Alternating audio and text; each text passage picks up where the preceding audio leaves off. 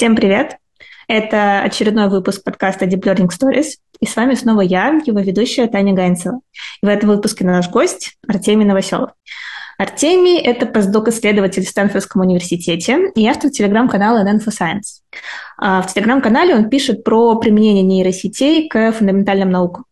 В Стэнфорде Артемий занимается ресерчем довольно необычной, ну, по крайней мере, для меня необычной области.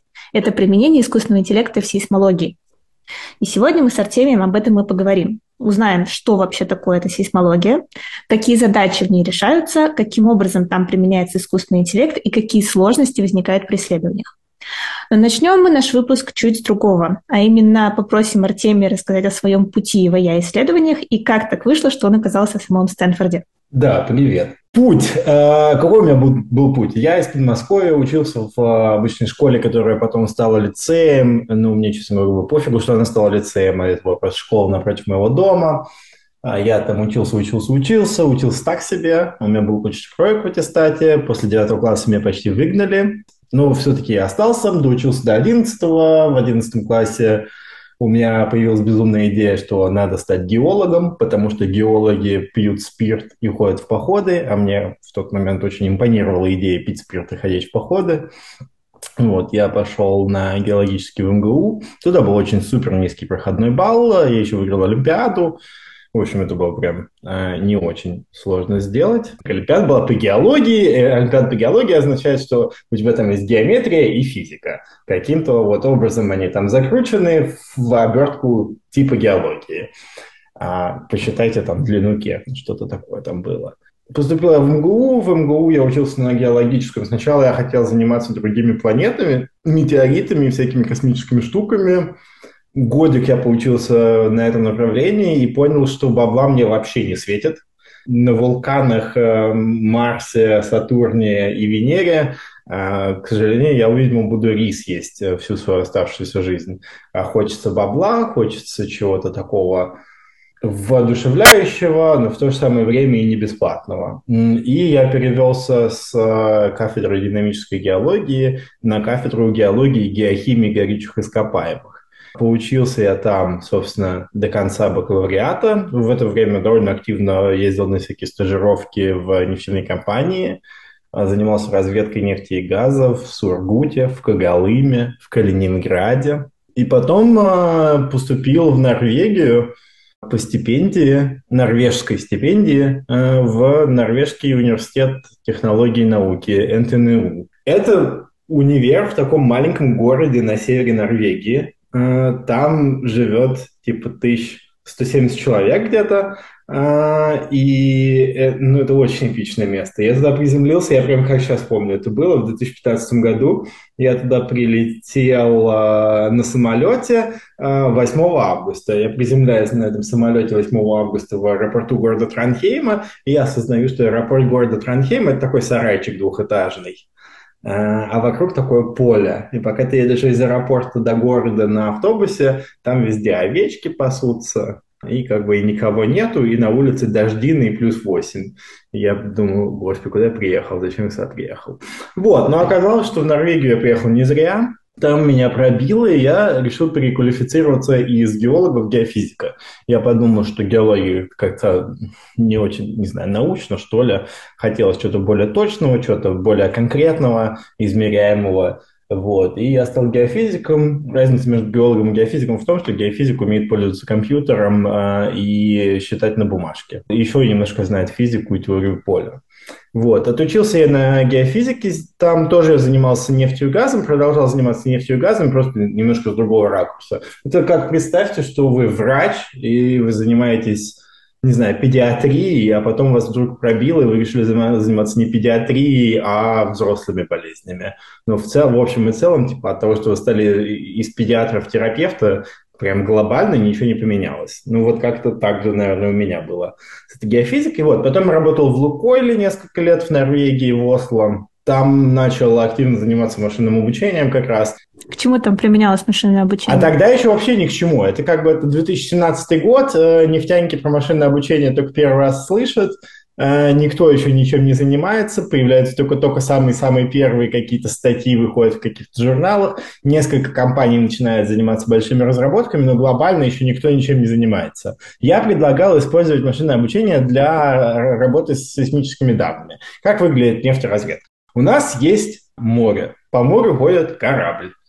Корабль за собой тащит такую большую пушку – эта пушка стреляет пузырьком воздуха. Пузырек воздуха ударяется о дно, и дальше это давление распространяется под землю.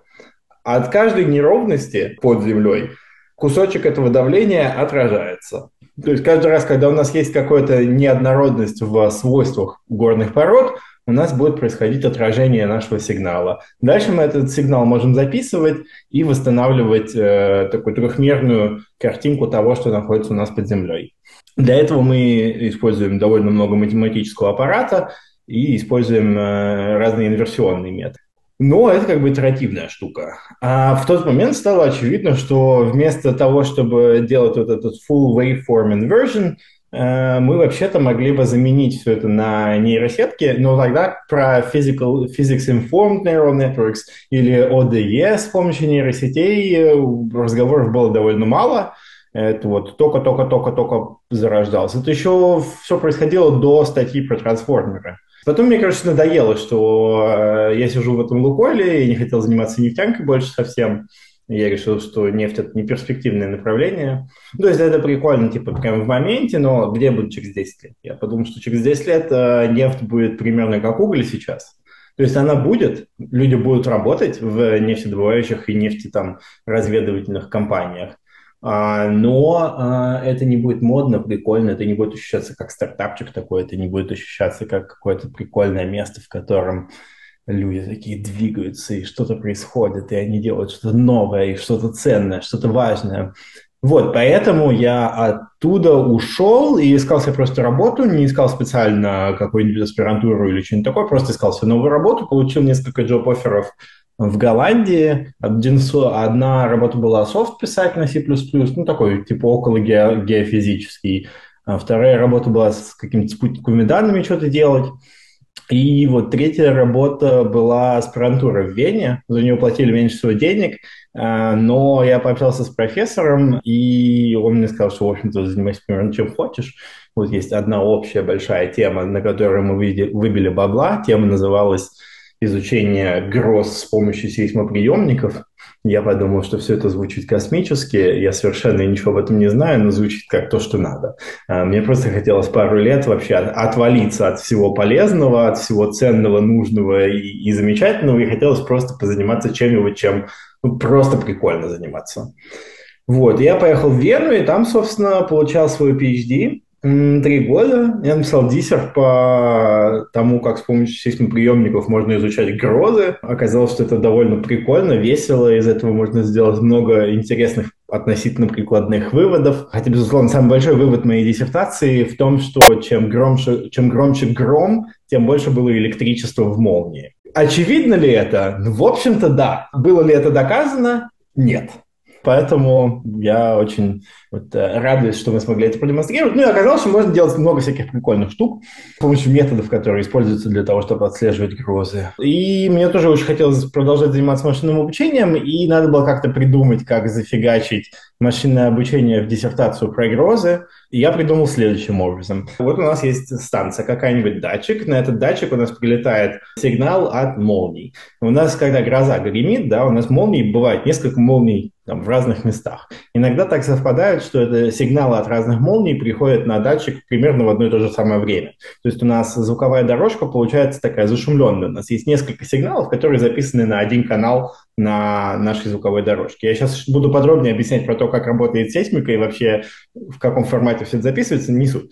В общем, у нас все это туда записывается, смешивается, и было бы классно все это дело разделять на разные дорожки, чтобы изучать. И я написал, э, взял сетку которая была для речи, которая решала проблему коктейльной вечеринки с одного микрофона на речи, то есть по разделению источников, source separation, вот, и адаптировал ее для сейсмики, запустил, обучил, и оно реально заработало, залетело, и вот так вот ко мне в диссер э, залетела целая статья по машинному обучению, это меня, собственно, и выручило, потому что пока я работал над этой статьей, я работал с датасетом из Стэнфорда э, и немножко общался со создателями этого датасета, приглашал даже одного чувака э, лекцию у нас читать в Венском университете, он, собственно, даже ее читал. Поэтому в Стэнфорде про меня немножко знали. Плюс мой профессор, э, большой дружбан э, этого профессора, у которого я сейчас работаю, они раньше вместе работали в Стэнфорде, потом мой профессор уехал из Америки и вернулся обратно э, в Европу. И, короче, теперь я работаю под руководством Грега Берозы в качестве постдока и занимаюсь машинным обучением сейсмологии, о чем конкретно скажу чуть позже, потому что еще не очень понятно, чем конкретно я занимаюсь. Пока вот я всего две недели здесь, пока мы настраиваем процессы и пытаемся придумать, в какую вообще сторону и что именно мы делаем. Но есть пара идей хороших. Очень интересная история. Я даже не ожидала, что она может быть настолько интересной и, скажем так, с крутыми довольно поворотами. Но интересная жизнь – это всегда хорошо. Слушай, у меня возник такой вопрос, когда ты говорил про учебу в Норвегии и после этого работа в Лукойле. Ты говорил, что ты хотел применять машинное обучение в Лукойле. Скажи, а где к тому времени ты получил вообще первые знания про машинное обучение? В университете Норвегии преподавали или где? Нет, э, началось все так. Я тогда вообще не умел пробовать. Ну, то есть я когда поступил в магистратуру, у меня был нулевой уровень программирования. Ну, я немножко смутно припоминал, как э, прогать на VBA, как писать формулы в Excel, у меня было какое-то понимание. Дальше на первой стажировке, у меня после первого года обучения в магистратуре была стажировка в Лукойле. И там был очень классный чувак, который занимался примерно тем же самым, чем я, только он классно программировал. И он был моим ментором на это лето. довольно много времени потратил на мою стажировку, он мне прям очень помог на самом деле. И он меня убедил в том, что программирование – это важный навык, который мне нужно освоить. Потом я сидел, я зимой сидел, когда готовился к сессии, я подумал, что я не могу просто тупо готовиться к сессии, надо на что-нибудь отвлекаться. Если я начну смотреть сериалы, то к сессии я готовиться не буду, значит, надо чем-то другим отвлекаться. Я решил выучить новый язык, и, и я подумал, что будет прикольно выучить программирование. А, и у меня был сосед в общаге, который занимался кибернетикой, и он мне как раз подсказал, где можно там питончиком позаниматься, на каких сайтах этим хорошо можно научиться и так далее. Вот, так я вписался в программирование, а пока я писал свою магистрскую, ну, тогда нейросети на слуху уже были. А, мне кажется, я послушал тогда курс Эндрю Ина, который теперь работает в соседнем здании со мной, что вообще просто невероятно. Вот, я, короче, начал с курса Эндрю Ина, Дальше я прогал э, в магистратуре на Матлабе. Ну, как прогал? Так, у нас был один курс по Матлабу, и надо было что-то там делать. И мне надо было Ой, даже не помню, что именно я делал. Что-то со скважинными данными. В общем, э, я делал программы. Я подумал, ой, будет так прикольно нейросеть туда запихать. Но у меня было, типа, нулевое представление о том, как работает нейросеть. И мне кажется, там была какая-то, типа, линейная сетка из двух слоев или что-то такое, которая что-то делала. Я тогда очень смутно представлял, как это все работает. Потом я записался, кстати, на твой курс. Когда уже в Вене был, записался на твой курс в МФТИ. Он мне вообще офигенно мозги прочистил, на самом деле. То есть я тогда уже что-то, мне кажется, писал сам, что-то прогал, а, но мне явно не хватало какой-то систематики моих знаний, потому что я нахватался, я читал кучу всяких статей, знаешь, блогов там и вот это вот все, какие-то каналы. Нет, мне кажется, каналов еще как таковых особо не было тогда, по крайней мере, я их не видел. На всякий случай здесь скажем, что мой курс это на самом деле не совсем мой курс, это Deep Learning School, да? Правильно? Да, да, да, да, да. Да, это наш курс от МФТИ, я его делаю не одна там. Если кому-то просто интересно, что это за курс, то у меня в канале на него есть ссылки. У нас, кстати, набор совсем, совсем скоро стартует на новый поток э, в сентябре. Вот, у нас вообще набор два раза в год, в сентябре и феврале, грубо говоря, тогда, когда начинаются семестры в МФТИ, ну и во многих других вузах. И скоро будет совсем набор на следующий поток в сентябре. Обязательно приходите, если, если вот Артем сделал ему рекламу сейчас. Хорошая. Больше всего мне запомнилось там про э, трансфер лернинг и Симпсонов. Это был прям офигенный пример. Вот, ну и как-то так и научился. Ну, потом я просто больше э, начал писать, и у меня Первый раз я что-то прям нормальное, такое большое, серьезное, так что тут на полгода закопаться, написал уже в аспирантуре. Как раз вот эта статья про разделение сигналов. Ну и в процессе, естественно, когда ты садишься прям реально писать какую-то нейросеть, э, у которой есть какое-то практическое применение, у тебя есть как бы какая-то идея, что ты пытаешься с ней сделать, ты очень быстро осваиваешь все навыки и скиллы, э, такие очень прикладные вещи. Ну, ты понимаешь, что большую часть времени э, с нейросетками. Если, если у тебя уже есть готовые почищенные данные и все, все с ними хорошо, то большую часть времени ты потратишь на то, чтобы размерности слоев подогнать, выбрать идеальные гиперпараметры, подобрать оптимизаторы, придумать структуру. Даже при том, что у меня была готовая нейросеть, которую я использовал, ее надо было сильно адаптировать. Что такое сейсмозапись вообще? Да? Сейсмозапись это, — это такой waveform, то есть волновая картинка, как на аудио у нас есть. У нас есть какая-то частота дискретизации, то есть с какой скоростью мы записываем давление, давление в аудио это у нас давление звука, в сейсмографии это у нас будет давление,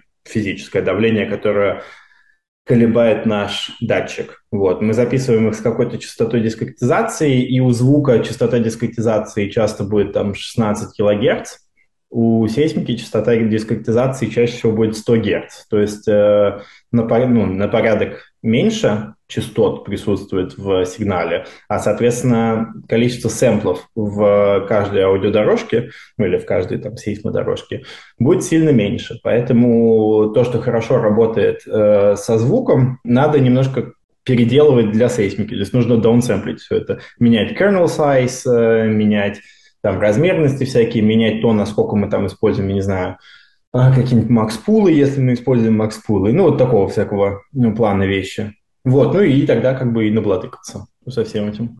А, смотри, и тут мы как раз плавно переходим к такому вопросу, который очень интересовал подписчиков телеграм-канала, когда я анонсировала наш с тобой подкаст и спрашивала, какие вопросы можно тебе задать. Как ты считаешь, какое твое видение того, как какому-нибудь отраслевому эксперту или ученому прийти в диплернинг? В DL? То есть какими методами, что нужно делать, а, какое твое в этом видение? Ну смотри, а, у меня на самом деле есть э, ответ на этот вопрос. Понятно, что мы как человечество еще не придумали идеальной системы того, чтобы кому кого-то чему-то научить. Потому что на самом деле любое образование начинается с мотивации. Как только у человека появляется достаточное количество мотивации чем-то заниматься, а, человек находит для себя ресурсы, человек находит для себя силы, возможности, проекты и так далее. Вопрос, а, такой вселенский вопрос образования, как человеку дать вот эту самую мотивацию, чтобы он смог потратить свои собственные ресурсы и свои собственные силы на обучение. У меня есть такая идея. Мне кажется, что мотивация возникает от вдохновения. А вдохновение возникает от осознания возможностей, которые тот или иной инструмент или тайная область тебе дает. А, я про, собственно, про это сделал целый курс, э, который у меня был в МГУ «Нейронные сети и их применение в научных исследованиях». И вся задумка этого курса состояла в том, чтобы во воодушевить людей на использование инструментов диплёнинга в своих собственных исследованиях. Как я это делал? Я пытался объяснить, что вообще бывает в диплёнинге. У меня был такой большой обзор всех, ну, может быть, почти всех тем, которые так или иначе горячи на слуху или там являются важными, базовыми, основными. А, а во-вторых, я старался продемонстрировать конкретные применения каждой из этих сетей в разных областях. Но был курс очень общий, я хотел сделать такой курс, чтобы его было интересно слушать и журналистам, и биологам, и физикам, и математикам, а, и всем остальным. Кстати, он есть на Ютубе. Все ссылочки на все что угодно, что здесь упоминается, мы, конечно, выложим в описании подкаста на всех платформах. Мне просто кажется, что чтобы стать отраслевым, чтобы вкатиться в диплёнинг, надо придумать себе проект, который решает какую-то конкретную задачу, которая не решается другим способом. Вот, и с такой мотивацией дальше идти в путь, в бой, придумывать новые проекты, придумывать, как они пересекаются с какими-то общими интересами людьми в целом и, и становиться экспертом. Интересная э, мысль. Надеюсь, она многим поможет, просто потому что обычно люди начинают там наверное, воспринимает этот вопрос не таким образом, а то есть, ну, куда идти, какой курс слушать, там, грубо говоря, какой родмап составить, а ты вот про мотивацию, это даже интересно. Но давай я все-таки спрошу тебя вот э, связанный вопрос. Как ты думаешь, насколько нужна математика и какая? Вот со своего опыта. Я не то, чтобы прям очень хорошо разбираюсь в математике. И... Ну, слушай, в математике можно разбираться на разных уровнях. И на каждом уровне можно считать, хорошо или нехорошо ты в нем разбираешься. Вот скажи примерно, что ты примерно используешь в своей работе с математикой? Слушай, больше всего, на самом деле, я использую тригонометрию. Ну вот если брать реально мои исследования, то чаще всего мне приходится использовать тригонометрию, всякие углы посчитать, э, вот всякие такие штуки.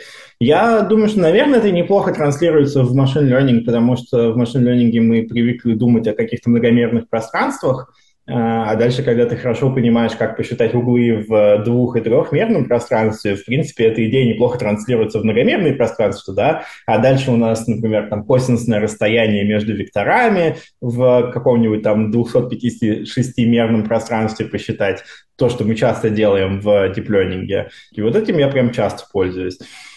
А, каждый раз, когда мне нужно решить какое-нибудь э, дифференциальное уравнение, я иду и гуглю, как решается дифференциальное уравнение, хоть я это и делал уже пару раз. Э, мне кажется, самая фишка в том, чтобы знать, что гуглить, э, а не в том, чтобы знать наизусть, как это делается. Ну, это правда, но я все-таки от себя тогда добавлю, что для того, чтобы использовать диплёнинг, нужно понимать, как он работает, и как работает машинное обучение, а там все-таки без базовых пониманий матанализа, линейной алгебры и какого-то абстрактного мышления, которое, опять же, позволяет выходить в многомерное пространство и осознавать, как там все работает, ну вот без этого как-то не справиться. Ну, знаешь, что мне помогло очень сильно с этим разобраться? Ну, так, хотя бы верхнеуровнево. Есть такой канал на Ютубе э, Three Brown, One Blue э, или One Brown, Three Blue, как так он называется. В общем, это чувак, какой-то там Сандерс его зовут. Это м, чел, который работал интерном в Хан Academy. Если вы не знаете, Хан Academy – это такой очень классный сайт, на котором объясняется математика довольно простыми словами. Я действительно в какой-то момент времени осознал, что у меня все очень плохо с математикой, и пошел подтягивать свой уровень. Это, правда, было. Я это делал на сайте Хан Academy. Дальше вот есть этот чувак с каналом One Brown, Three Blue, или как-то Three Brown, One Blue, не помню как именно, и он э, сделал очень классный курс лекций, там такие, он рисует классные видосы, которые прям очень интересно объясняют математику. У него есть целый курс по а, линейной алгебре, ну, вот какого-то такого уровня, да. Ну, в общем, я математику, у меня, было, у меня был, естественно, матан в э, МГУ, я его даже сдал, там, по-моему, на пятерку я его сдал, всю эту высшую математику и там Ленал и так далее. И у меня было довольно большое количество всякого и прикладной математики в университете, но что-то, мне кажется, это все мимо меня прошло. То есть я в магистратуре помню, вот первая лекция в магистратуре в Норвегии у меня называлась «Программирование прикладных математических задач». И я, честно говоря, охренел, потому что все было на английском. Я тогда осознал, что английский я знаю не настолько уж хорошо, как я думал, потому что оказалось, что вообще-то я не знаю, как будет умножить и разделить. Ну, то есть на бытовом уровне я могу попросить еще чашку кофе, а вот типа объяснить, как бы там что-нибудь разделить, возвести в степень и так далее, я выяснил, что я не знаю. Первые три месяца я в университете сидел вообще с переводчиком, просто, ну, в смысле, сидел со словарем и реально записывал за лекторами и просто переводил слова на ходу, потому что я понял, что если я этого не буду делать, я вылечу просто к чертям собачьим этого норвежского университета. И как, как таковой прям математика, и, э, в общем, мне кажется, в университете она прошла мимо меня. Потом уже, когда начал что-то садиться и сам разбираться с чем-то, э, подтянул ее. Мне кажется, главный, э, ну, у меня мотивация была такая, мне нужна была математика для того, чтобы использовать диплёмник. Вот каждый раз, когда мне внутри диплёнинга нужно было с чем-то разобраться, я возвращался к математике, там, подтягивал свои знания, э, изучал какие-нибудь курсы, смотрел какие-нибудь материалы и так далее. Мне кажется, вот в обратную сторону это не работает. Невозможно сначала себя заставить просто пройти весь этот курс математики, который ты вообще не понимаешь, зачем и куда применять, и потом уже заниматься дипломингом. Надо просто найти себе какую-то проблему, которой да. интересно заниматься. К сожалению, в университете работает как раз наоборот и от этого возникают все проблемы. Да, на самом деле я тебя тут слушаю все дальше и дальше и убеждаю, что действительно дело только в мотивации, потому что не каждый человек будет сидеть на лекциях на Норвежском университете с переводчиком, записывать каждое слово и переводить его. Это очень много работы, и кажется, что это можно сделать только если у тебя действительно есть хорошая мотивация. Давай тогда переходить к следующей теме, собственно, к главной теме нашего выпуска. Это искусственный интеллект сейсмологии, которым ты как раз занимаешься и занимался. И мы поговорим о том, что вообще такое эта сейсмология, а, какие методы в ней применяются, какие задачи стоят, как там применяется искусственный интеллект. Ну, как искусственный интеллект, мы тут все, понятно, люди ученые, поэтому скажем, что там применяется диплернинг и машинное обучение, и какие задачи и вызовы перед этим стоят. То есть что там решается хорошо, что плохо, что еще предстоит только происследовать и применить. Что такое сейсмология? Сейсмология – это наука, которая изучает колебания земной поверхности в общем смысле. Потому что колебания могут вызываться разными источниками. Самый большой и такой понятный источник землетрясений в бытовом смысле, источник землетрясений, источник колебаний в бытовом смысле – это землетрясение. А, у нас происходит землетрясение, земля трясется, поэтому оно называется землетрясение. Да? Когда у нас земля трясется, мы можем это колебание земли записать с помощью датчика, который работает, по сути, как микрофон. В микрофоне у нас есть мембранка, которая под давлением ходит туда-сюда, и это транслируется в электрический сигнал. В сейсмоприемниках у нас есть, ну, условно, у нас есть грузик, который колеблется, и мы можем колебания этого грузика записать. В реальности все, конечно, сложнее. Современные датчики намного более хитро устроены. Ну, вот такие вот первые-первые датчики, которые появлялись там в 19 веке, они использовали очень простую идею грузика. И на самом деле там самые первые датчики землетрясений еще в Китае в древнем были придуманы, там были такие нефритовые драконы с шариком, там была целая красивая система, а, она была одна, ее подарили императору для того, чтобы он мог смотреть, как колеблется Земля. Ну, естественно, тогда никто не знал ничего про сейсмологию, они просто знали про то, что землетрясения иногда случаются, и оказывается, их можно как-то записывать. Но потребовалось еще 2000 лет для того, чтобы люди додумались, что можно не просто их записывать, а можно прям реально этим заняться всерьез и попробовать научиться предсказывать землетрясения. Дальше быстро выяснилось, что предсказывать землетрясение никто не умеет. И так это, собственно, продолжается и по сей день, а, потому что а, мы хотели бы предсказывать землетрясения, и это как бы такая главная, главный постулат сейсмологии. Давайте заниматься фундаментальной наукой сейсмологии для того, чтобы однажды в будущем мы смогли предсказывать землетрясения. Других э, никаких применений нету, что ли? Нет, другие применения есть. Там пару лет назад появилось новое классное применение сейсмологии для других планет. У нас есть один сейсмометр на Марсе.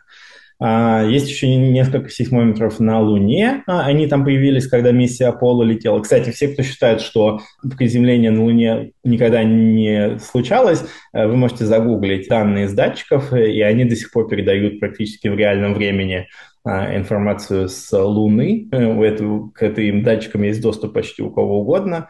То есть это прям очень несложно верифицировать, что там что-то есть. И там прям видно. То есть если вы занимаетесь сейсмологией, вы прям понимаете, что это не земной сигнал. Например, Луна тоже трясется, э, но она трясется совершенно по-другому. Если на Земле у нас землетрясение случается довольно быстро, то есть у нас есть какое-то землетрясение, оно будет там, длиться минуту, например, то на Луне оно может длиться днями. А, но очень медленное. То есть вот так, если ты стоишь на поверхности Луны, наверное, ты его не почувствуешь, но оно будет просто очень медленное такое. А, супер ну интересно. И, и, конечно же, одно из самых больших применений сейсмологии, такой фундаментальный, это изучение планет. Собственно, почему, откуда мы вообще знаем, что у Земли есть ядро, мантия, кора и так далее? Мы же никогда не бурили скважину глубже, чем 12 километров.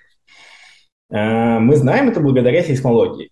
Как я уже упоминал в самом начале, когда рассказывал про то, как ищут нефть, вот у нас э, структуру планеты изучают таким же образом. Только вместо того, чтобы использовать вот эту э, пушку с э, воздухом, э, мы используем землетрясение. Где-то произошло землетрясение, дальше по всей планете покатились эти сейсмические волны, они отражаются от всех неоднородностей в поверхности. Если сигнал очень сильный, он может обогнуть всю планету несколько раз. Например, недавно было вот это большое извержение вулкана, Тонга, что-то Тонга, ну, не помню, короче, какое-то там извержение было вулкана, когда э, звук от этого извержения вулкана три раза обогнул планету. То же самое происходит и с большими землетрясениями. Когда у нас происходит какое-нибудь землетрясение магнитудой 8, у нас эти сейсмические волны через всю планету 3-4 раза могут пройти. То есть мы на одном датчике несколько раз запишем вот одну и ту же волну, потому что она просто продолжает вот так кругами ходить. И, наверное, просто люди не ощущают, да? Да, люди, люди этого не ощущают, конечно же. Эм, мне кажется, на расстоянии там больше, чем 100-200 километров люди в принципе почти никогда не ощущают землетрясения. Э, и это нас подводит к вопросу о том, где вообще люди ощущают землетрясения. Очевидно, что в Москве землетрясения почти никогда не случается. Несколько раз люди в Москве чувствовали землетрясения, э, но это не было связано с тем, что землетрясения происходили возле Москвы. Один раз было очень сильное землетрясение в Румынии, и до Москвы докатились сейсмические волны, которые можно было почувствовать. Тогда даже был небольшой оползень на Воробьевых горах, который был вызван этим румынским землетрясением. Еще два, по-моему, раза были землетрясения, что там э, немножко качались люстры в Москве. Не помню, с какими большими землетрясениями они были связаны. А так, в целом, Москва – это очень э, сейсмически безопасный район. Мы чаще чувствуем землетрясения на границе тектонических плит. Вы наверняка помните, что в школе там, когда-то давным-давно мы все это проходили, что у нас есть тектонические плиты, которые как-то двигаются, трутся друг от друга. Вот обычно вот это трение тектонических плит и э, является источником землетрясений. Поэтому в России, например, таким местом будет Камчатка. На, на Камчатке там три тектонические плиты сходятся, поэтому там прям дофига землетрясений не постоянно случаются, поэтому же там и вулканы находятся. А вот здесь, в Калифорнии, у нас тоже довольно много землетрясений. Здесь есть очень активный разлом, который называется Сан-Андреас. А, вы могли смотреть фильм, который называется «Сан-Андреас». Тут еще есть вопрос, как вообще часто случается землетрясение? Смотрите, землетрясения случаются постоянно. Мне кажется, в чем прелесть сейсмологии в том виде, в котором она есть сейчас, а, это в том, что у нас датчиков десятки тысяч на планете стоит. Они записывают постоянно. То есть мы постоянно 24 на 7 записываем колебания земной поверхности почти в любой точке нашей планеты количество данных, которые вся эта сейсмология генерирует, оно просто зашкаливает. То есть у нас есть петабайты данных. Огромный массив этих данных даже размечают. Собственно, что значит разметить данные в сейсмологии? А, люди смотрят на датчики, и люди пытаются найти приход, время прихода волны. То есть у нас вот эта волна землетрясения, она обычно приходит двумя фазами. Первая фаза, она называется P-волна, primary wave. Короче, волна, которая распространяется вертикально, и дальше есть еще вторая фаза, S-волна, secondary wave, которая распространяется горизонтально. Вот это горизонтальное распространение волны чуть медленнее, чем вертикальное, поэтому мы видим две раздельные фазы, и дальше люди будут сидеть и, на мониторах своих отмечать эти волны. И дальше, после того, как они отметили время прихода волны, мы можем сказать, с какой глубины она пришла, с какого направления там, и так далее. Поэтому в сейсмологии у нас как бесконечное количество размеченных данных и бесконечное количество данных в целом. Мне кажется, что вообще в сейсмологии данных, наверное, больше, чем э, текстов в интернете и картинок в интернете. И это прям прикольно. Картинками, мне кажется, я могу поспорить, но посмотрим. Просто каждая картинка весит больше, чем сейсмические данные. Ну, то есть, да. если считать в мегабайтах, то, наверное, картинок у нас больше. Но если считать в каких-то таких смысловых единицах, то вот такого уровня мониторинга, я думаю, что вот такой уровень мониторинга есть еще в метеорологии, который интересуется тем, как предсказать погоду на завтра, там, на послезавтра и на через неделю. А, и, и, наверное, в генетике. Вот у генетиков тоже какая-то бесконечная прорва данных, потому что там каждую эту несчастную цепочку ДНК можно представить в виде какого-то бесконечного объема данных. Хорошо, давай тогда перейдем к предсказанию землетрясения, собственно. А, во-первых, может быть очень глупый вопрос, но скажи, насколько вообще важно предсказывать землетрясение? То есть какой импакт возымеет то, что мы научимся хорошо предсказывать землетрясения на ну, нашу жизнь, на, на какие-то процессы на Земле. Может быть, это убережет нам какое-то супер большое количество жизни или там производство чего-нибудь. Ну, смотрите, землетрясение довольно разрушительная штука, да, а, и чаще всего землетряс... жертвы землетрясений ассоциированы с разрушением городов. То есть от того, что если ты будешь на открытой местности, то, наверное, с тобой особо ничего не случится. То есть вероятность того, что перед тобой прям разверзнется земля, и ты упадешь в этот разлом, она довольно маленькая, потому что даже большие землетрясения, такие масштабные разрушения приносят только в э, каких-то областях рядом с эпицентром или с гипоцентром этого землетрясения. А, но проблема в том, что в городах они тоже случаются, и периодически бывают огромные разрушительные землетрясения. Как, например, Сан-Франциско был разрушен несколько раз землетрясениями, а, другие города в мире были разрушены землетрясениями. В Советском Союзе было такое большое известное Спитакское землетрясение, которое расхреначила большую часть Армении, и потом всем союзом там все это дело отстраивали. Это была большая, прям огромная гуманитарная катастрофа, которая произошла. И такие большие землетрясения случаются не очень часто, но когда случаются, приводят к большим разрушениям. Или, например, Фукасима – она же случилась, э, потому что было землетрясение, которое вызвало цунами. Дальше это цунами расхреначило реактор на Фукасиме, да, и теперь у нас есть как бы Чернобыль, Three Mile Island и Фукасима. А, одно из этих событий напрямую связано с землетрясениями. То есть землетрясения приносят большие разрушения, большие экономические потери и большие потери в человеческом потенциале. Э, то есть жизнь людей разрушена, и даже если напрямую там погибло условно 100 человек, да, то представляете, сколько, скольким людям это землетрясение жизнь поломало полностью, да, у них теперь нет домов, у них теперь нет средств к существованию, и там классно, если это все случилось в какой-то развитой стране, в которой тебе будут помогать. Там, например, в Исландии часто происходит землетрясение, да, но мы как не слышим о том, чтобы э, миллионы людей страдали из-за того, что в Исландии случилось землетрясение. Ну, наверное, потому что там миллион людей нету, но это отдельная история. Да, а если землетрясение происходит где-нибудь в густонаселенном Китае, то это большие разрушения, большие жертвы мы все просто опускаем ручки и говорим ой-ой-ой, ай-яй-яй. Так что если бы мы могли их предсказывать, было бы классно. Хорошо, то есть вот я слушаю про вот эти истории, где из-за землетрясения получилось много жертв, еще и а, такой ужас, как ядерная катастрофа на Фукусиме, и создается впечатление тогда, что люди ну, вообще не умеют предсказывать землетрясение. А так и есть. И это просто потрясающе. А, люди занимаются, ну так вот, активно вычислительной сейсмологией, занимаются, наверное, лет 50 уже. А, то есть зачатки всего этого были в XIX веке, в начале XX века как-то появились первые идеи о структуре Земли, о строении Земли. То есть сначала предсказывать землетрясения данных просто не было, да и никто особо не умел потом появился там, выработался какой-то математический физический аппарат, потом появились компьютеры, что открыло целое новое измерение, потому что мы смогли обрабатывать намного больше массивов данных. И вот по сей день, по вот сегодняшний день никто не умеет предсказывать землетрясения. Было одно успешное предсказание землетрясения в 1975 году. Ну, я имею в виду такого крупного масштабного землетрясения в Китае. А, город назывался Э, Хайчиген, и там действительно Китайская Академия Наук выпустила предупреждение о том, что землетрясение произойдет, и они угадали с масштабом этого землетрясения, они угадали с временем этого землетрясения. Это было там действительно успешно предсказанное землетрясение. Туда отправилась целая комиссия из там ведущих сейсмологов мира. Туда поехали американцы, французы, я не знаю, кто только не поехал. А в Советском Союзе тоже активно занимались сейсмологией, но, насколько я понимаю, конкретно в эту поездку они не ездили, может быть, они отдельно ездили, но дальше все засекретили и не опубликовали статью. Никакой, в любом случае, американцы статью опубликовали о том, как они съездили в Китай, изучать, как же они предсказали землетрясение. Кажется, что это просто какое-то супер удачное стечение обстоятельств, потому что как-то масштабировать эти предсказания и сделать какие-то выводы, которые помогли бы предсказывать другие землетрясения, не получилось. Хорошо, а как вообще люди пытались предсказывать землетрясение вот до, например, эра нейросетей?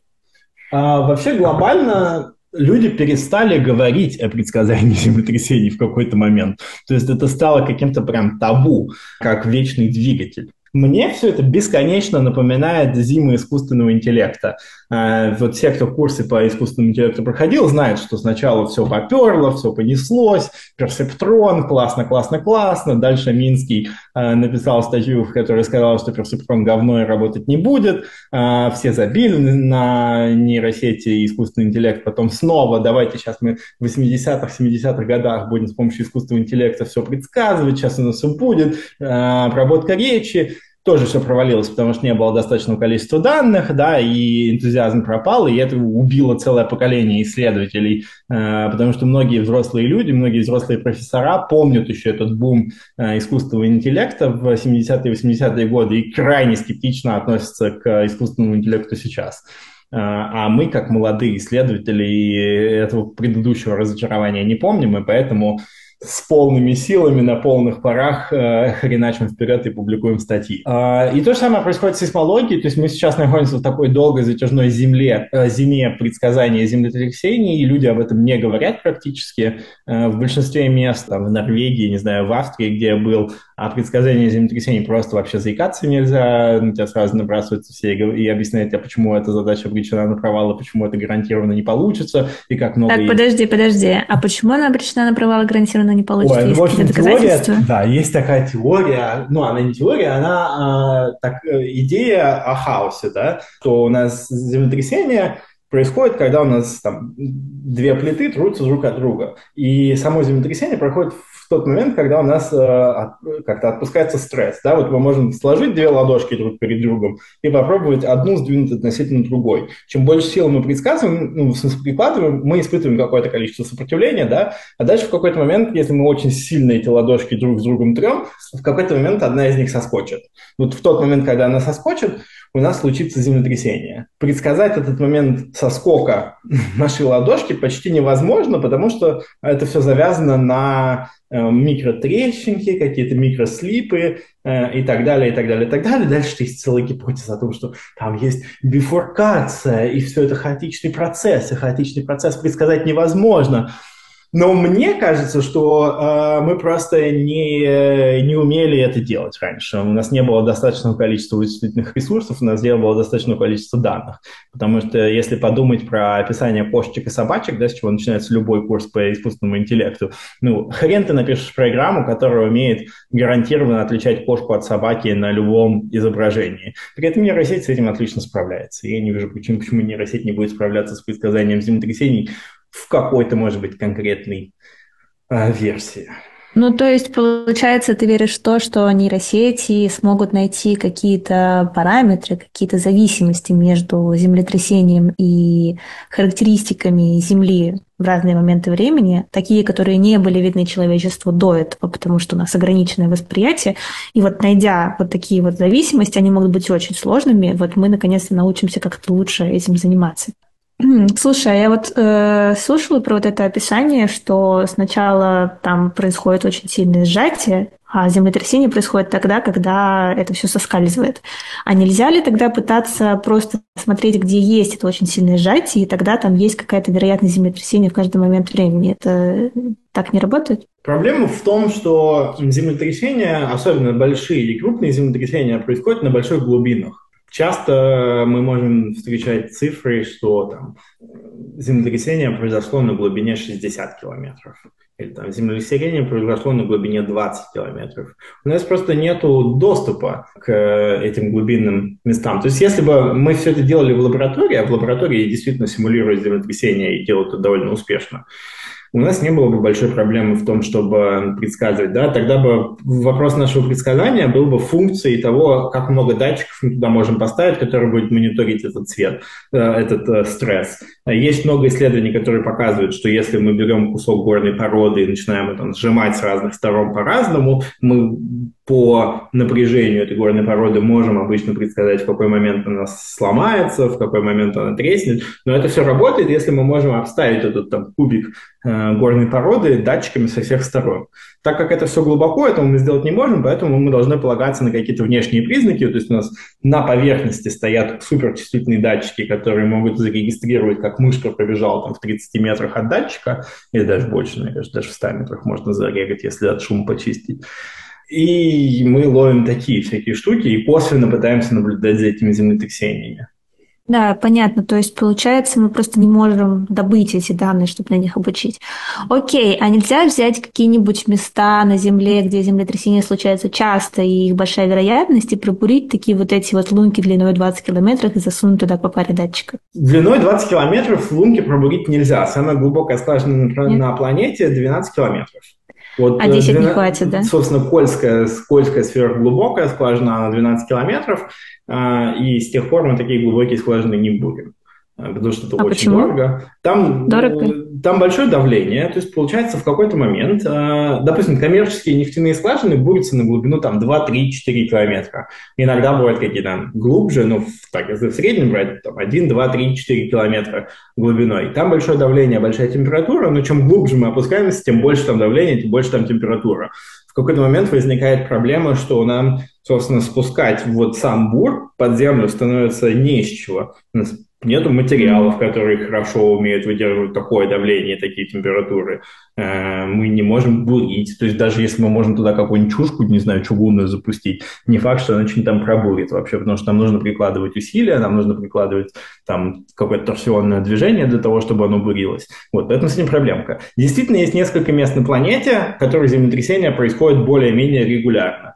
Есть в Японии э, один такой разлом, есть в Калифорнии один такой разлом. Их изучают всем, чем только можно. Они обложены всевозможными датчиками, там пробурены скважины, на это выделяются бюджеты. То есть не то, чтобы никто не хочет их предсказывать, да, но мне кажется, отчасти из-за вот этого табу на предсказание землетрясений этого не происходит, отчасти потому, что люди пробовали это делать настолько долго, что все, у кого горели глаза, у них глаза уже потухли. А у нового поколения исследователей глаза даже особо никогда не загорались, потому что тебе с первого курса, чуть ли не с первой пары по общей геологии, тебе рассказывают, что землетрясение предсказать невозможно.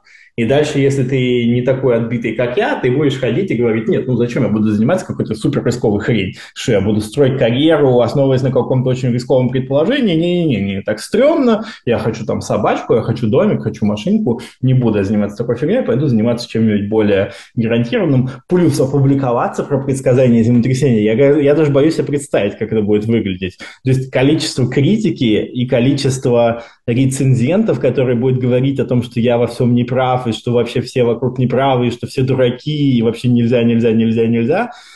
Ох, я даже боюсь это представить, как все будет выглядеть. Всегда, когда какие-то научные открытия совершались, до этого как бы их не было, то есть до этого люди не могли. То есть и тут тоже, мне кажется, так будет, ну ты не можешь, не можешь, и потом как можешь, как бы и, и все. Но это звучит как история про большую теорему Ферма, знаешь, э, все хотят ее доказать, по-простому. Сложное доказательство уже найдено, но оно суперсложное на 6 там, листов или страниц, я уже не помню. Вот. Все хотят доказать ее по-простому, потому что есть легенда, что он существует. Но все, кто пытается, грубо говоря, тратить свое время попусту. Я даже слышала от одного лектора из МГУ, у меня был как-то МФТИ лектор из МГУ, что есть какой-то человек, который приходил в МГУ на кафедру высшей математики, собственно, и приносил свои идеи доказательств теоремы Ферма, и люди были вынуждены это вычитывать, потому что в этом состояла их работа, собственно. И каждый раз, конечно же, оказалось, что все неправда. Почему я это? Это тоже какой-то мем такой, что типа это невозможно на самом деле. Никто не может доказать, что невозможно. А, но пытаться тоже как-то очень странно, и если ты будешь говорить, что ты пытаешься доказать теорему Ферма, то это будет тоже восприниматься как-то очень очень-очень странно. Э, и с теоремой это хороший пример, потому что с теоремой Ферма новых данных, новых вводных не появилось. А вот с землетрясениями кое-что очень сильно поменялось. У нас теперь есть вычислительные мощности для того, чтобы этим заниматься. То есть даже до последнего времени, если посмотреть на самые большие суперкомпьютеры, они все были на CPU-шках, потому что а, никто не предполагал использование GPU. Люди научились использовать GPU для больших вычислений только когда начался бум машинного обучения. А, дальше в науке люди такие, ой, ну у нас свои суперкомпьютеры, нам эти ваши GPU не нужны, это все от лукавого. А потом бах, и оказывается, что на GPU те же самые научные вычисления можно делать намного более эффективно, а, и оно действительно все быстро работает. И вот теперь на суперкомпьютерах у нас появляются GPU-кластеры, которые предназначены не только для машинного обучения, но и для вполне себе обычных вычислений типа моделирования. То есть это такая реактивность научного сообщества, которая говорит, вот мы там 10 лет делаем все одним образом, э, и мы не хотим наши э, да. пути менять. Это я не понаслышке знаю. Я как-то начинала делать PhD в высшей школе экономики. Оно было про AI для физики для этой ядерной физики, там с ЦЕРНом связано все вот это прочее. И физики — это супер консервативная вещь, то есть супер консервативные люди. Они там держатся за свои Монте-Карло методы, э, не хотят их ни на что менять, и это очень сложная задача убедить их вообще как-то посмотреть в сторону новых технологий и нейросетей в частности. Хорошо, тогда получается, подрезюмируем вот это то, что мы только что узнали про землетрясение. А, то есть, получается, Предсказывать землетрясения пытались, при этом пытались и пытаются все еще не очень удачно, скажем так, крайне неудачно.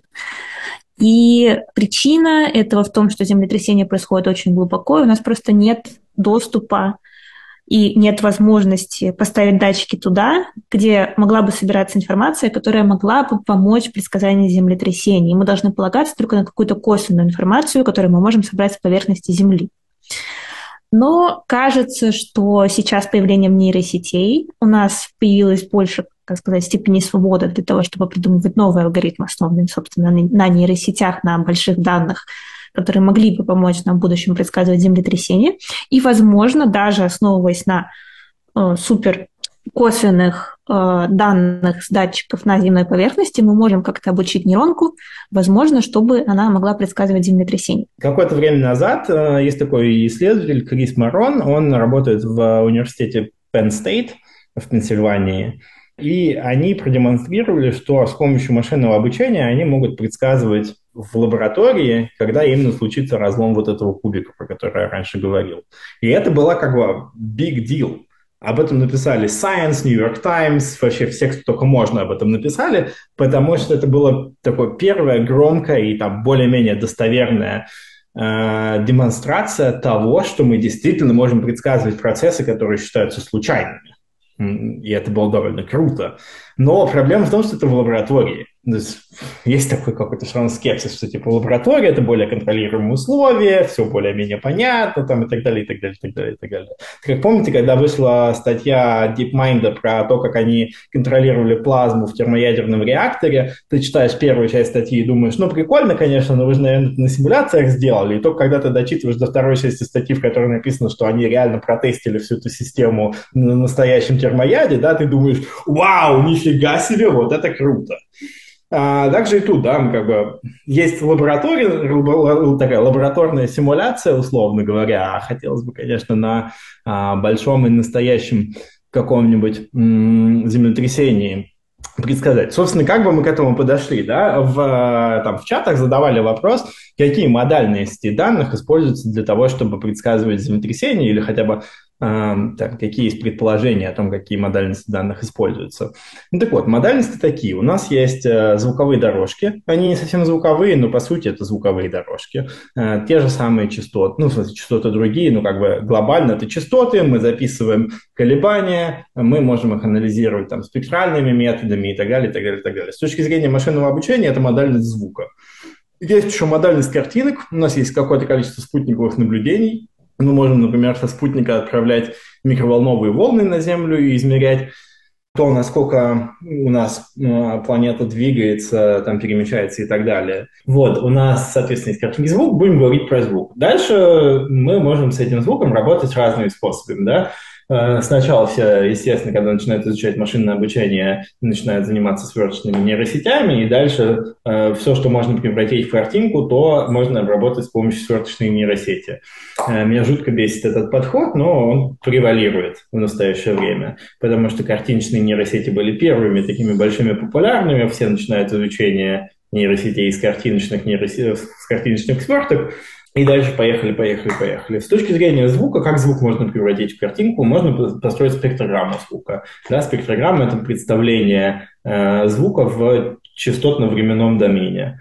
Спектрограммы такие двухмерные картинки, вы их наверняка видели много раз, там обычно какие-то такие цветные штуки плеере включаешь какое-нибудь аудио, там обычно, если нет клипа, то вот эти спектрограммы показываются. Вот. И это как бы один подход, он себя продемонстрировал там в, и в звуковом комьюнити, и в сейсмологическом комьюнити, он продемонстрировал неплохо, потому что он действительно работает. Мне этот подход не очень нравится, потому что все равно куча информации теряется, когда мы переводим э, из временного домена в частотный домен. Ну, например, теряется информация о фазе, и если в случае звук со звуком фаза совершенно не важна, то в случае с землетрясениями фаза важна. Потому что Может быть, можно подавать информацию о ней как э, дополнительную информацию в нейросеть? Ну, я как раз про то, что, может быть, можно ее отдельно сохранить и подавать на вход модели дополнительно к спектрограммам, например, информацию о фазе, как-то закодированную.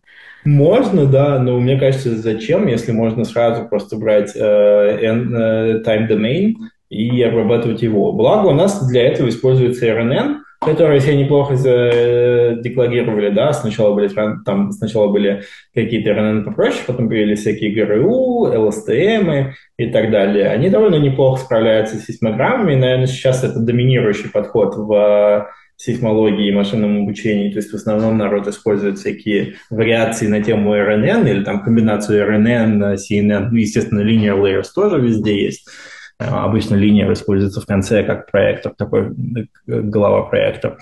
Вот, а, там в последнее время еще появились трансформеры. Трансформеры тоже нашли прям сразу же применение в машинном... Ну, как сразу же там. Когда, когда люди додумались, что трансформеры неплохо работают со звуком, тогда же сейсмологи додумались, что трансформеры неплохо работают с землетрясениями. Есть такая большая классная статья, которая называется Earthquake Transformer.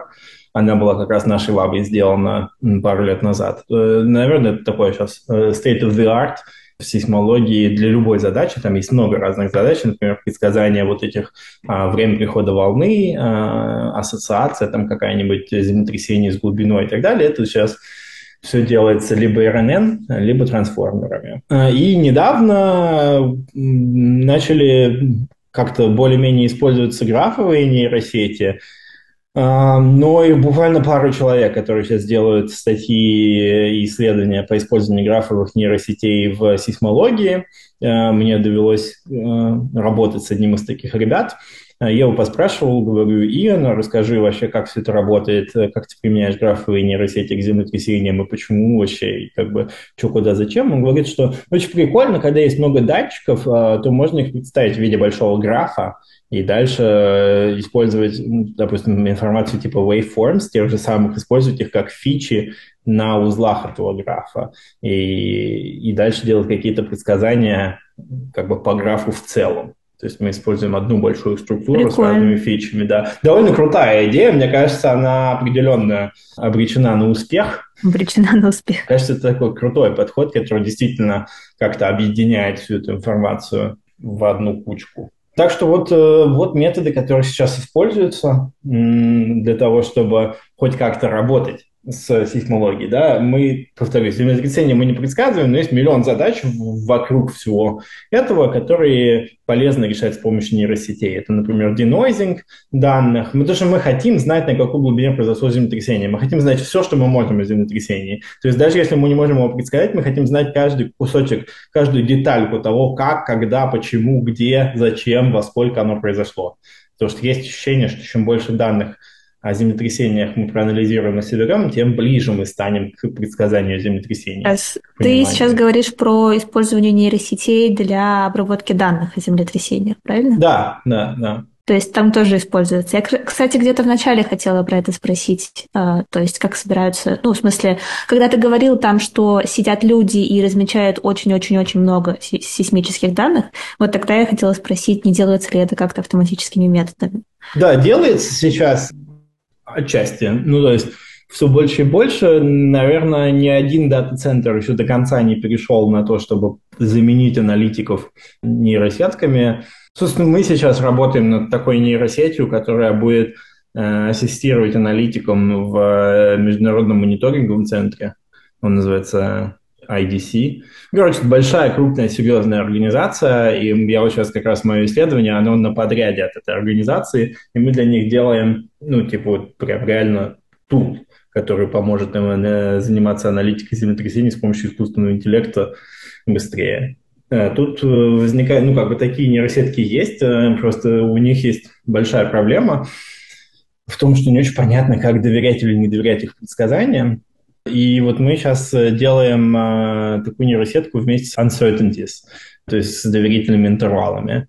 Э, есть много разных вариантов того, как это сделать. Я пока не могу сказать, какой из них лучше всего сработает, что ну, я сейчас занимаюсь тем, что я ищу как раз разные варианты того, как можно делать uncertainties на предсказаниях нейросети. Ну, пока что я руководствуюсь вот последней статьей, которая вышла в, в середине июня. У Гугла вышла статья Plex, которая была про uncertainties в deep learning. Они придумали такой целый фреймворк про то, как можно эти uncertainties оценивать. Кажется, он довольно неплохо работает. Вообще Google довольно активно этим занимается. У них есть э, библиотека, которая называется Uncertainties Baselines.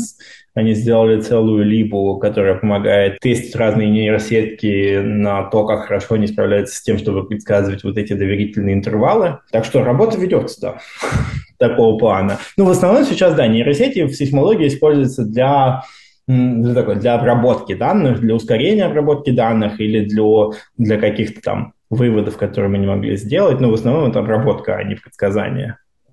Такой сервисный инструмент получается. Понятно. Так что, давай э, немножко все-таки скажем, точнее, я, я бы попросила тебя сказать про то, вот, насколько хорошо сейчас нейросети справляются вообще с э, более-менее какими-то предсказаниями. Ты вот говорил про ту статью от Пенсильванского университета где вот поставили лабораторные эксперименты, доказали, что какой-то ML может предсказывать момент, когда кубик разломается, то есть, грубо говоря, когда это землетрясение должно произойти на самом деле. А все-таки какие-то более такие практические, более приближенные к реальности, хотя бы у кого-то статьи или результаты вообще получаются или получались? Mm. Ну, на самом деле кажется, что предсказывать сложно хотя бы потому, что их не так часто много случается, особенно сильных. И протестировать свою гипотезу в реальной жизни, я вот сейчас подумала, наверное, не очень просто. Да нет, ну слабенькие типа... это происходит постоянно. Последнее землетрясение в Калифорнии, которое произошло, произошло вчера.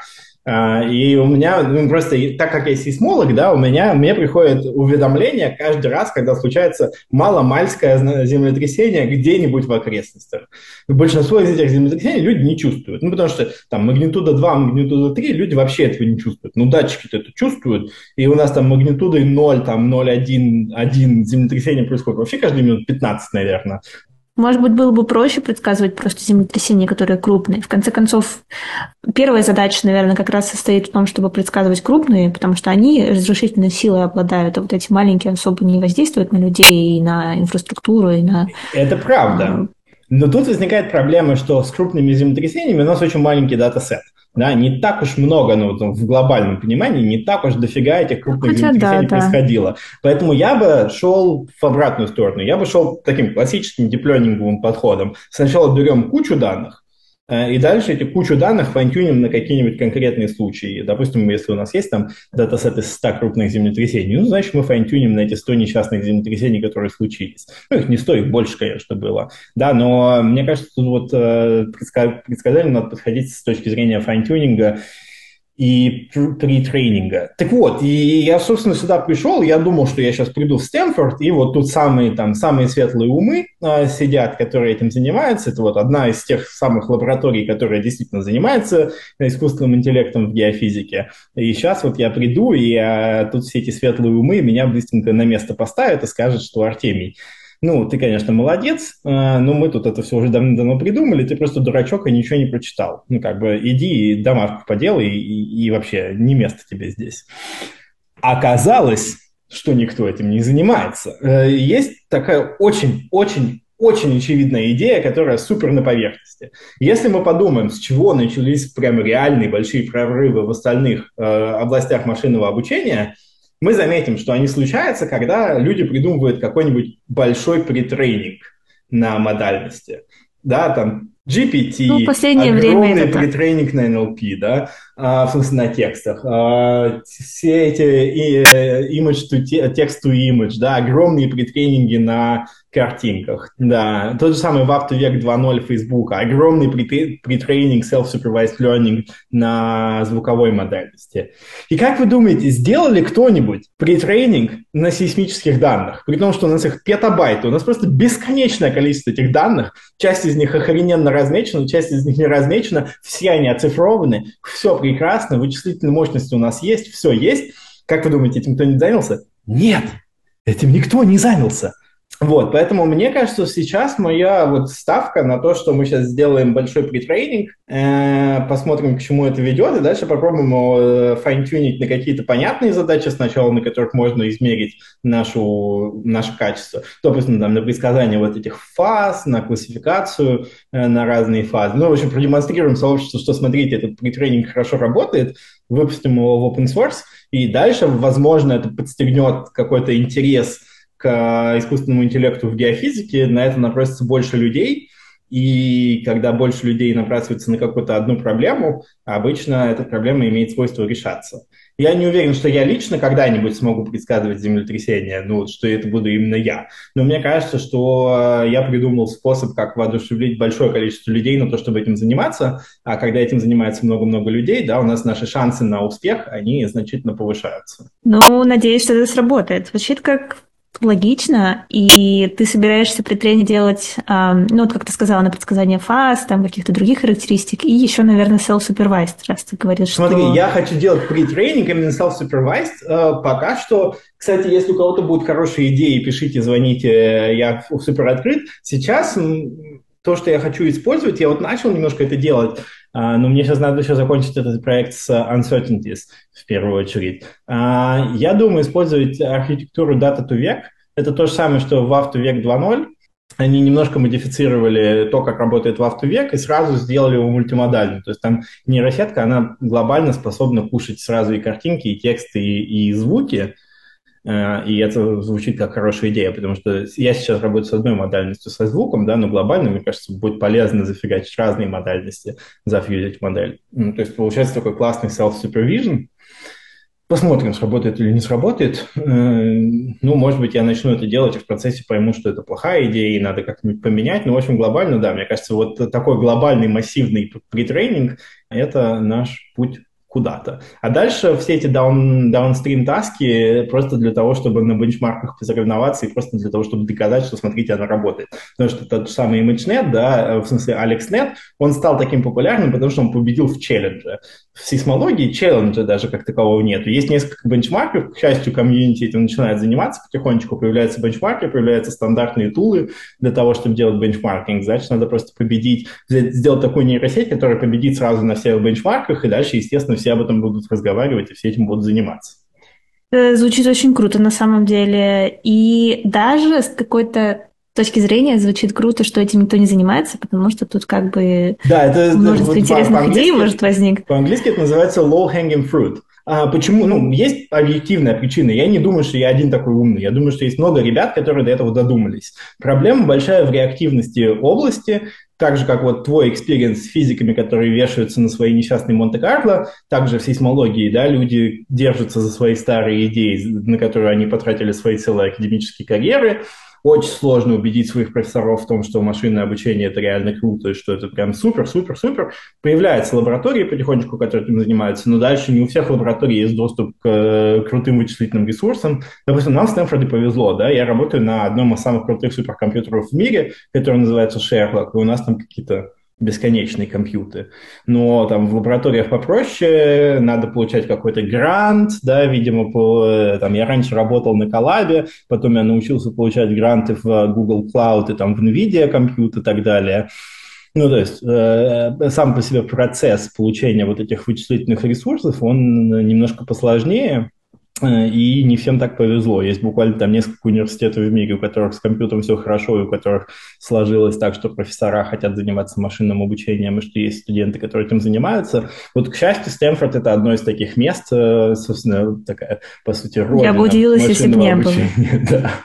И я работаю в соседнем здании вместе с Стэнфорд uh, Computer Science, Э, кластер, э, поэтому как все равно типа ходишь мимо, в столовую идешь, и там там Ощущаешь зал, эти феромоны. Да, да, да, там. Нет, это вообще круто, и э, мне кажется, очень важна атмосфера. Ну, для меня, по крайней мере, была бы очень важна. Да и я уверена, для всех людей в какой-то мере точно. Я там еще книжки читаю, всякие популярные психологии там и так далее, где приводится куча исследований о там, нашем восприятии, нашем мозге, о наших когнитивных ошибках и всем вот этом прочем. И атмосфера очень сильно влияет на а, то, как ты делаешь, что ты делаешь, на твою мотивацию, опять же, там. Зарплата и... еще влияет. Понятно, что если тебе приходится выживать, то ты не можешь да, заниматься какими-то абстрактными, э, фундаментальными идеями. А, ну, Благо, потому что ты много времени да, должен тратить на там еду вместо доставки, на что-то прочее. То есть я на самом деле, честно, мы сейчас отошли от темы, но мне очень хочется сказать, что вот меня очень удивляет позиция, что, например, я вот скоро уезжаю на PhD в Лондон, и мне будут платить не очень много. Ну, Хорошо, полторы тысячи фунтов в месяц. И я честно считаю, что мне этих денег не должно быть достаточно в Лондоне, который супер дорогой, для того, чтобы ощущать себя, по крайней мере, так же свободно, как я это делаю в Москве сейчас.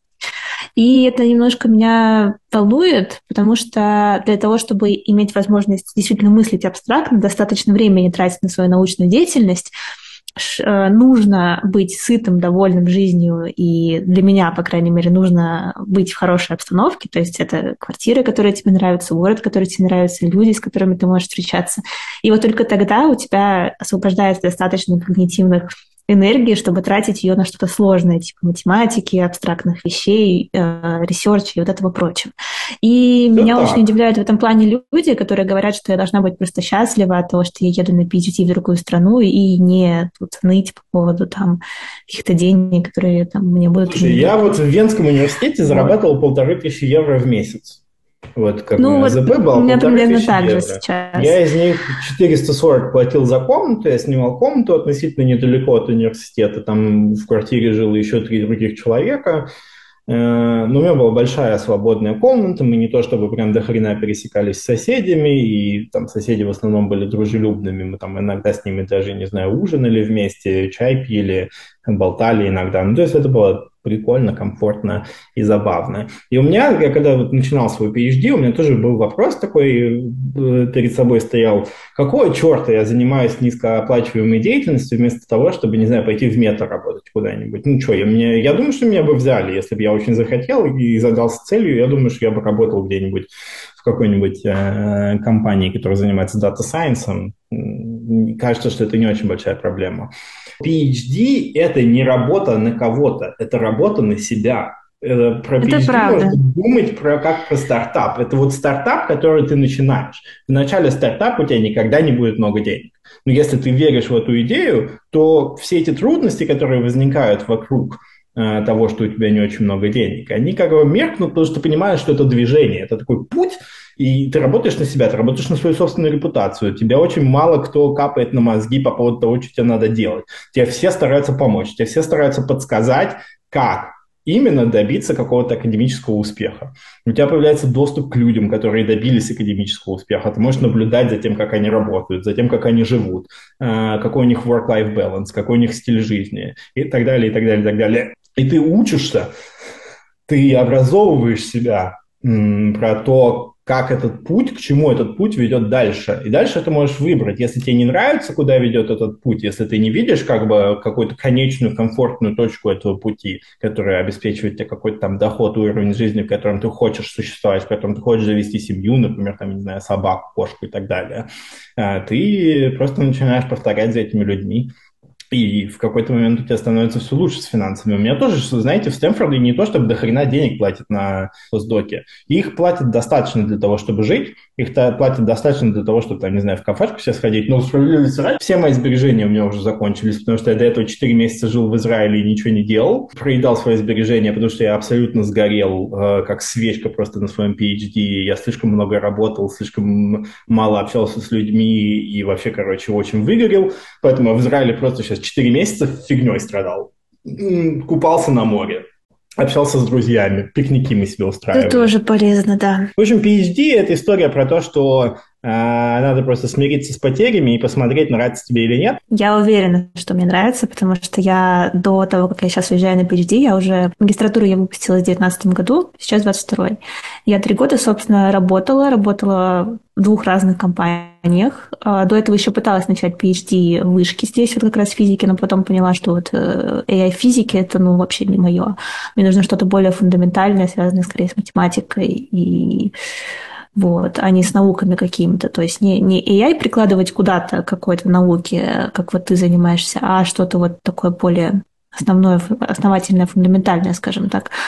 То есть, грубо говоря, я попробовала несколько разных вещей и точно понимаешь, мне кажется, по крайней мере сейчас, что я хочу. Кстати говоря, в науке тоже можно нормально зарабатывать. Я последний год работал в МГУ и Венском университете, потому что понятно, что мне там этих полутора тысяч евро не хватало на ту жизнь, которую мне хотелось. Я параллельно преподавал в МГУ, и вопреки распространенному мнению, э, не знаю, как многим, но мне в МГУ платили прям нормально. Ну, я прям себя очень хорошо чувствовал. Я знаю, что есть вот это вот какая-то миф о том, что в России очень маленькие зарплаты в академии. Они, это действительно так, но как бы если ты молодец, то ты нормально можешь зарабатывать в академии. Справедливости ради PhD студенты в России часто full тайм работают в других компаниях, где спокойно себе получают зарплату.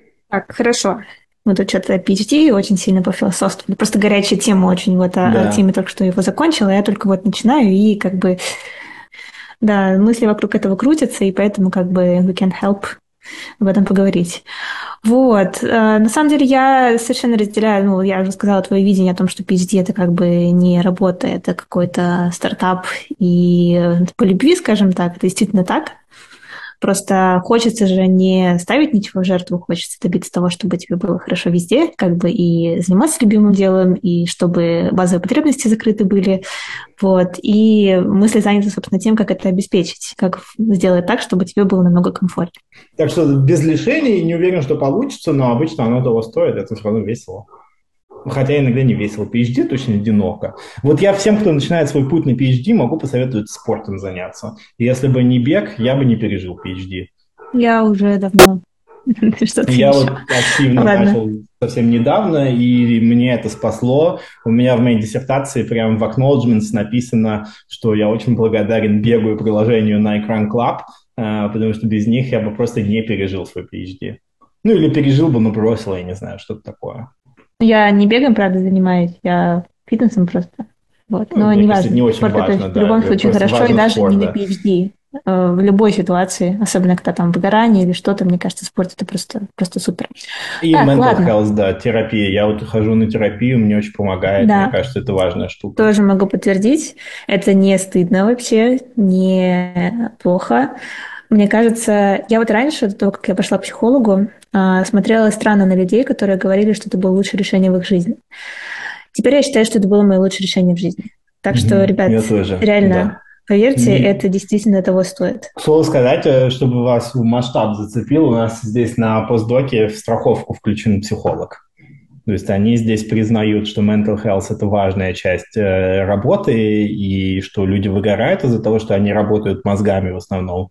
А, и это покрывает страховка. То есть у нас есть здесь доступ к самым лучшим психологам в Стэнфордской клинике. А, и вот это вот все, и как бы здесь прям несколько психологических программ помощи, которые прям вот, вот тебе вообще ни копейки за это заплатить не надо, э, на каждом углу тебе говорят, сходите к психологу, это вам поможет, обязательно не забивайте. Вот они с таким же энтузиазмом здесь еще про dental э, говорят, у нас dental включен в страховку, и они прям каждого экрана здесь вещают, что вот у вас есть две бесплатные чистки в год, обязательно сходите, обязательно, обязательно, это важно, здоровье зубов это супер важно, здоровье мозгов это супер важно. Вот, так что здоровье это, важно. Тоже могу подтвердить, да. Зубы это тоже важно, а если вы считаете, что не важно, то потом это будет очень дорого. Так что лучше не откладывайте. Вот для тех, кто не видит, Татьяна сейчас в брекетах, э, и мне кажется, это очень крутое и смелое решение на которые я пока не готов. Третьи решиться. мои брекеты в жизни. Мне кажется, обсудить то, как психологически и физически подходить к своей работе в академии, мне кажется, это важная, важная вещь, про которую многие люди не говорят. Конечно. И я очень тебе благодарен, что ты поддерживаешь этот разговор, потому что это, наверное, один из тех месседжей, которые мне хотелось бы донести до людей, даже больше того, что, ребята, давайте заниматься сейсмологией, это прикольная штука. А, конечно, конечно. Если даже человек чего-то хочет, то без нормального mental health, то это будет все равно сложно добиться. Это вообще основа любой профессии, даже не в AI, не в сейсмологии, вообще нигде, основа любой жизни, мне кажется. Очень хорошо, что в последнее время это начинает популяризоваться, и люди начинают понимать, что там психолог – это нормально, что туда ходят не только там какие-то нездоровые люди, что психолог и психиатр – это разные вещи, что там, я не знаю, вот. Um, так, Смотри, здесь я в нашем плане нашла вопрос, который я тебя не спросила в начале, когда мы говорили про карьерный рост. Я не знаю, возможно ли ты что-то хочешь по нему добавить, возможно, нет. Это вот здесь вопрос, как продвигаться в карьере и получать интересные проекты и уже не заниматься манки джоб. Как, как продвигаться в карьере? Занимайтесь спортом, занимайтесь своим ментальным здоровьем. Не забивайте на work-life balance, потому что если вы будете тупо работать все время, у вас в какой-то момент кончится запал и энтузиазм, и кончатся идеи. На самом деле, большинство, по крайней мере, у меня в жизни большая часть классных идей, которые мне приходило в голову, пришли ко мне, когда я гулял где-нибудь на улице, общался с друзьями, ну, это известная штука, да. Я вот только что хотела сказать, что спорт и отдых, они помогают не просто не выгореть, они еще активизируют креативное мышление. И когда оно активизируется, вы сами поймете, каким образом улучшить свою жизнь, грубо говоря, продвинуться по карьерной лестнице, сменить работу, найти что-то новое или что-то подобное. Да, приходят в голову какие-то разные мысли, да, всякие хорошие, полезные. Я раньше э, постоянно зависал с какой-нибудь одной проблемой. Сижу там, код не работает, я пытаюсь его починить, я буду там сидеть, не знаю, 20 часов чинить код. И там я буду сидеть до ночи, потом полночи буду работать, потом не высплюсь с утра и там побегу на какую-нибудь встречу и что-нибудь такое, такое. И я заметил, что это бессмысленно, абсолютно бессмысленно. Если что-то долго не работает, если вы, не знаю, тратите там, больше двух часов на то, чтобы решить какую-то одну проблему, перестаньте ее решать. Просто пойдите погуляйте. Намного полезнее будет чем сидеть дальше, ну, там, это... долбиться в, эти несчаст... в этот несчастный код. Смотри, там еще остался один вопрос, такой довольно нестандартный, вообще не связанный с нашими э, разговорами про сейсмологию, про PhD. Так вот, начинаем блиц с этого вопроса, который задали э, Артемию в чате телеграм-канала. Это при встрече с Илоном Маском, что ты ему скажешь? Я скажу, Илон, мне кажется, я могу помочь переместить людей на Марс. Точнее, я не могу помочь в том, чтобы их переместить туда, но я точно могу помочь в том, чтобы люди на Марсе существовали. Потому что я разбираюсь в том, как устроена, устроены планеты, я понимаю, как искать ресурсы, я понимаю, как изучать другие планеты, когда на них уже есть люди и есть датчики. А, поэтому я бы сказал, Илон, возьми меня, пожалуйста, своим там, главным геофизиком куда-нибудь. Я уверен, что я смогу Блин, настроить... Э, команду. Я не уверен, что я могу сам решить все проблемы, но я думаю, что я смогу найти правильных людей, которые будут правильно решать эти проблемы. Мне кажется, это отличный э, следующий шаг в твоей карьере после нескольких лет в Стэнфорде, например. Ладно, тогда мы переходим к нашим стандартным блиц э, вопросам. И первый вопрос. Что искусственный интеллект может делать через сто лет? Слушай, окей, я думаю, что все сто лет это прям до хрена же. Ну, типа, сто лет назад у нас не было вообще никаких технологий.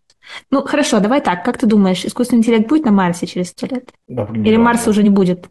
Марс будет? Куда Марс денется? Марс э, столько миллиардов лет есть, э, еще столько же миллиардов лет. Ну, не знаю, может быть, мы разобьем нашу планету, а потом нам покажется мало, мы разобьем Марс. Я думаю, что мы за сто лет ну, не успеем расфигачить Марс. Мы вот за сто лет можем успеть расфигачить Землю, но вряд ли мы успеем расфигачить всю соседнюю планету. Хорошо. Вопрос номер два полегче. Какой твой главный источник мотивации? А, я никогда не мог вписаться. Мне тяжело вписываться. Мне тяжело, э, ну, вот у меня есть внутренняя потребность в том, чтобы меня принимали. Я не могу никак стать более комфортным, чтобы общество меня принимало чуть легче. Поэтому я пытаюсь менять вокруг себя это общество, пытаюсь придумывать что-то, что изменяет мир, что мне больше никогда не надо было подстраиваться под это общество. Кажется, я не придумал ничего попроще, поэтому вот это моя главная мотивация. Хорошо. А назови книгу, художественную литературу, не техническую, которую ты бы порекомендовал нашим слушателям и скажи, почему она. Хорошо, я очень люблю Терри Пратчета. А, у него могу порекомендовать серию книг «Стража-стража».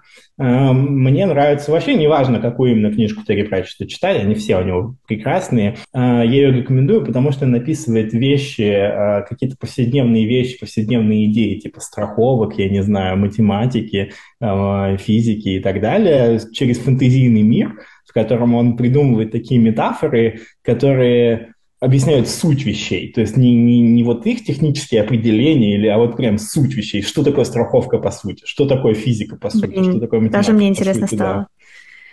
Так, хорошо. А в какие моменты ты бываешь собой доволен? Я бываю собой доволен, когда я Слушай, когда я с семьей, я вот доволен собой, когда я провожу время с семьей, с друзьями, когда я могу помочь людям, э, которые рядом со мной, и когда я могу сделать что-то полезное и хорошее для них. Вик, привет. Хорошо. А, вопрос номер пять. В какие моменты ты бываешь сильнее всего собой недоволен? Наверное, когда я испытываю социальную неловкость. Вот я прям, я знаю, что мне надо идти там разговаривать с людьми, и я не могу себя пересилить в том, чтобы идти и разговаривать с людьми. Я на себя злюсь, я собой недоволен в этот момент. Хорошо, вопрос номер шесть. А, назови одну статью или идею, автора которой ты завидуешь, и хотел бы придумать эту идею до него. Я бы хотел, вот э, есть такой чувак, Мустафа Музави, который сделал Earthquake Transformer, несколько лет назад. Э, он теперь в Гугле работает, раньше в, моей, в моей лаборатории работал в Стэнфорде.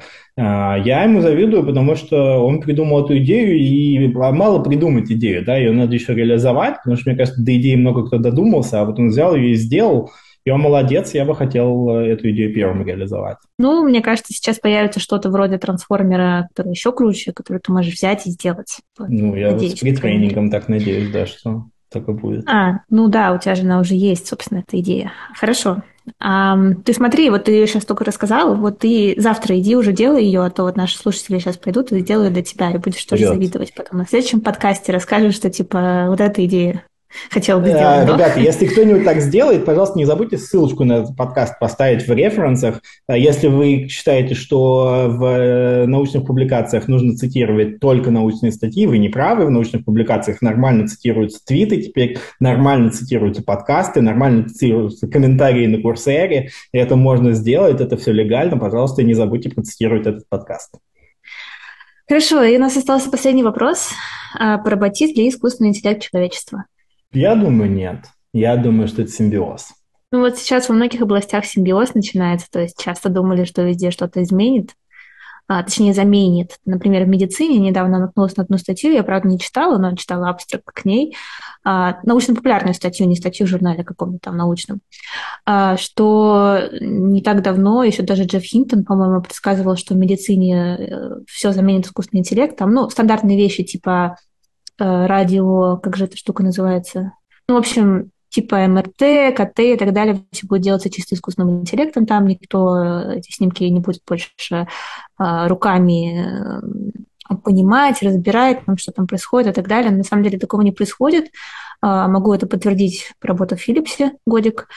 А, что такого не происходит, а происходит симбиоз, то есть а, искусственный интеллект приходит на помощь людям, и вот как раз оттуда ноги растут того, что очень многих медиков сейчас обучают верхним уровнем тому, что такое искусственный интеллект, как с ним работать, как с ним взаимодействовать, собственно. Вот, так что вполне возможно, что действительно будет какой-то симбиоз. Да, мне кажется, вот если я могу дополнить немножко идею про симбиоз, мне кажется, это как э, кишечные бактерии. Можно ли считать, что кишечные бактерии поработили человечество? Ну, если с какой-то философской точки зрения, можно так считать, потому что есть исследования, которые показывают, что там, от э, нашего биома зависит наше настроение, наши решения во многом там, и так далее. Да? Но в то же самое время, на самом деле, это все равно симбиоз. Мне кажется, вот искусственный интеллект это будет что-то типа таких кишечных бактерий у людей, без которых жить можно, но тяжеловато. Хорошо. Ну, вопросы у меня кончились. А, Теме спасибо большое за, за интервью. Было очень интересно. Интереснее, чем я ожидала, если честно. Ну, на самом деле, странно было ожидать, что я что-то понимаю в сейсмологии. Я этого не ожидала, но все равно оказалось намного интереснее слушать про области, которые я ничего не знаю, чем я могла об этом подумать. Поэтому спасибо большое.